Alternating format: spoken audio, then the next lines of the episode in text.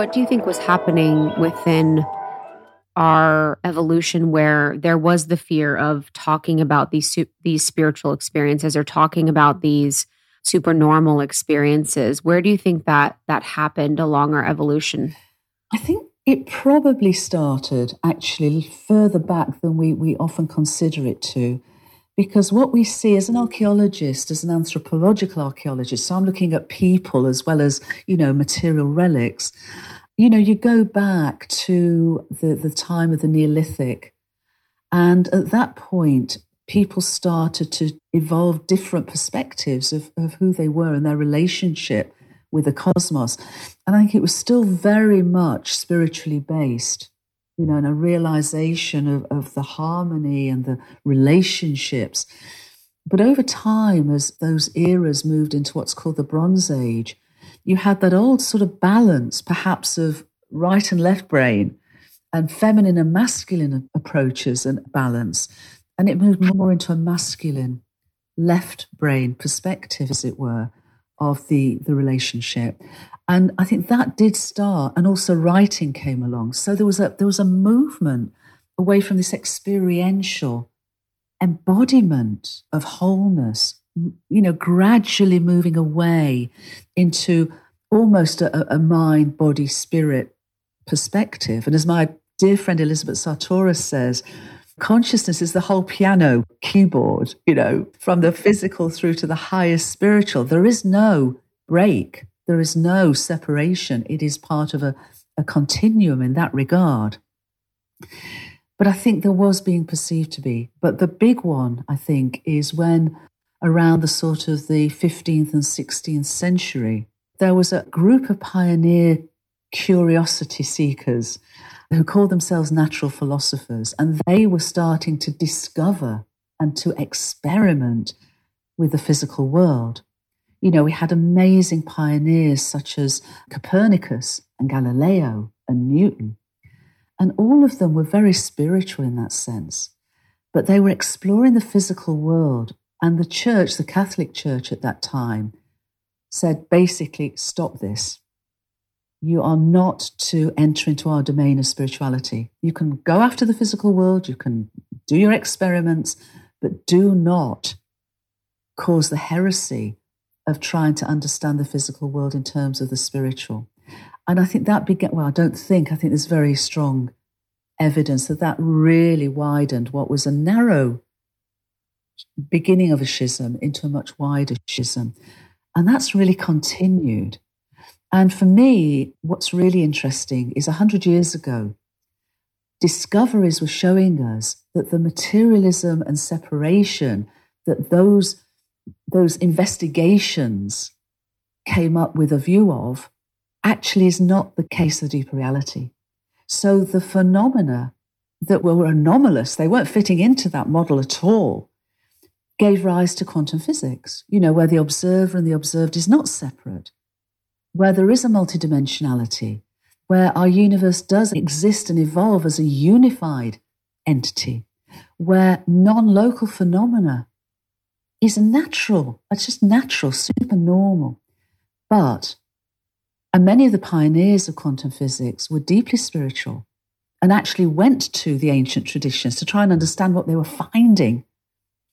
But their findings were accepted, but the understanding was pushed to the side, as it was for Einstein. So the last 100 years have been this continuation of the 16th to 19th century model of materialism and separation, even though we know we have the evidence now more and more and more that's turning it on its head, the mainstream science has still absolutely held to that view. And I think in part it's because there's a deep fear in many materialist scientists of the Pandora's box that could be opened when there's a realization that all the roads lead to consciousness being fundamental.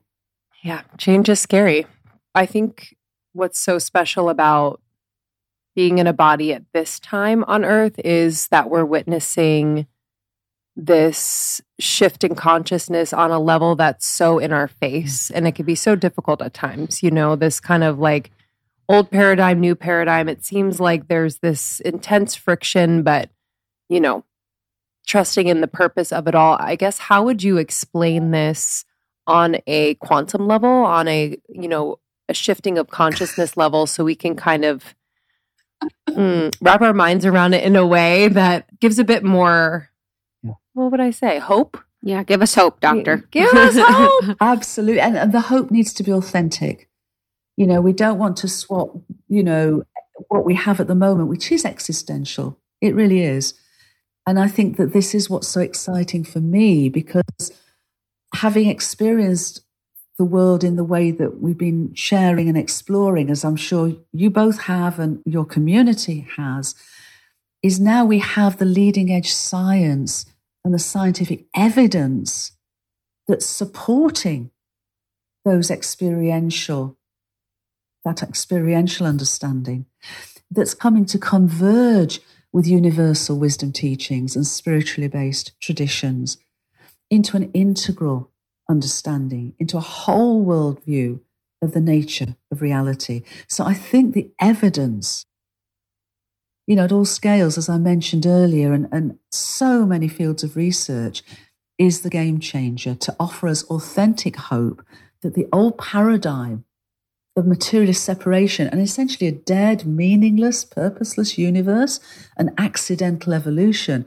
is profoundly wrong and literally turning it on its head.